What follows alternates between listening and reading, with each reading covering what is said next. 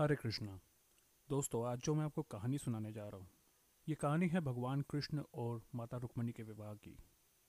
इस कहानी में मैं आपको ये बताऊंगा कि किस प्रकार केवल भगवान श्री कृष्ण के बारे में जानकर ही माता रुक्मिणी ने उन्हें अपना पति मान लिया था और कैसे केवल एक पत्र पढ़कर भगवान श्री कृष्ण उन्हें उन्हीं के राज्य से अगवा कर लाए थे और उनसे विवाह कर लिया था। विदर्भ राज भीष्मक की दो संतानें थीं। पुत्र का नाम था रुक्मी और पुत्री का नाम था रुक्मिणी। एक बार जब राजा भीष्मक अपने परिवार के साथ बैठकर बातचीत कर रहे थे, तभी वहाँ उनका पुत्र रुक्मी आया और बोला कि मैं अभी मथुरा से आ रहा हूँ। वहाँ उस कायर कृष्ण ने मेरे मित्र कंस की हत्या कर दी है। वह कंस की बहन देवकी का पुत्र है। यह सुनकर राजा भीष्मक बोले कि ये देखो विधि का विधान, जो होना है वो होके ही रहता है। सालों पहले भविष्यवाणी हुई थी कि कंस को उसी की ही बहन का बेटा मारेगा और देखो आज उसी ने उसकी हत्या भी कर दी। कंस ने तो कई प्रयास किए थे और देवकी की आठ संतानों की हत्या भी करी थी, लेकिन फिर भी जो होना था वह होके ही रहा। इस बात पर रुक्मिणी जी ने कहा कि जिस इंसान ने अपनी ही बहन की आठ संतानों की हत्या करी हो, उसकी हत्या करने वाला आखिर कायर कैसे हो सकता है।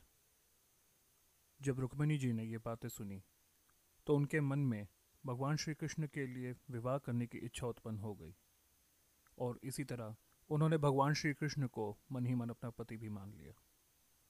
एक दिन रुक्मिणी जी ने छिपकर राजा भीष्मक और रुक्मी की बातें सुन ली थी। राजा भीष्मक रुक्मिणी का विवाह भगवान श्री कृष्ण से करना चाहते थे, परंतु रुक्मी को ये मंजूर नहीं था, क्योंकि रुक्मी के लिए भगवान श्री कृष्ण उसके मित्र कंस के हत्यारे थे। उसने कहा कि वह रुक्मिणी का विवाह अपने मित्र शिशुपाल से करना चाहता है, जो कि चेदी राज का राजकुमार है। यह बात सुनने के बाद रुक्मिणी जी ने अपने भरोसे के ब्राह्मण को बुलाया, जिनका नाम सुमंत था।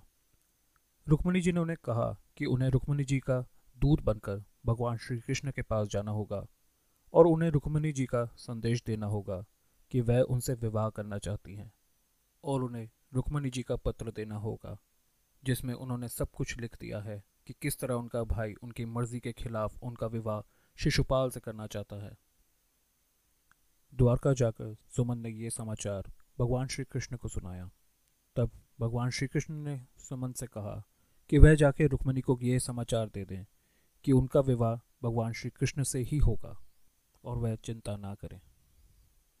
इसके पश्चात भगवान कृष्ण विदर्भ राज के लिए निकल पड़े। राज्य के द्वार से पहले ही उन्हें एक मंदिर नजर आया। तब उन्हें याद आया कि शायद ये वही मंदिर है जिसके बारे में रुक्मिणी जी ने अपने पत्र में लिखा था, तो वह वहीं रुक गए और रुक्मिणी जी की प्रतीक्षा करने लगे। रुक्मिणी जी मंदिर जाने के लिए तैयार हो ही रही थी कि तभी रुक्मी को भगवान श्री कृष्ण के वहाँ पहुँचने का समाचार प्राप्त हुआ और वह मंदिर के पास श्री कृष्ण पर हमला करने के लिए तैयार खड़ा हो गया।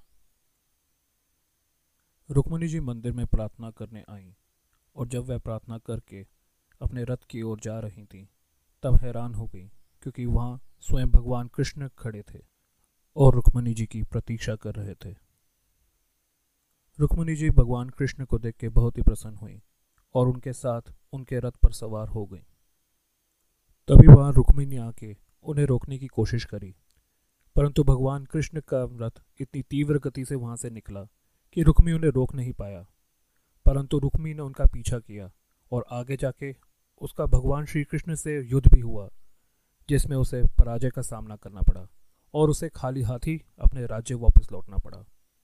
और कुछ ही दिनों के बाद भगवान कृष्ण का विवाह रुक्मिणी जी से हो गया।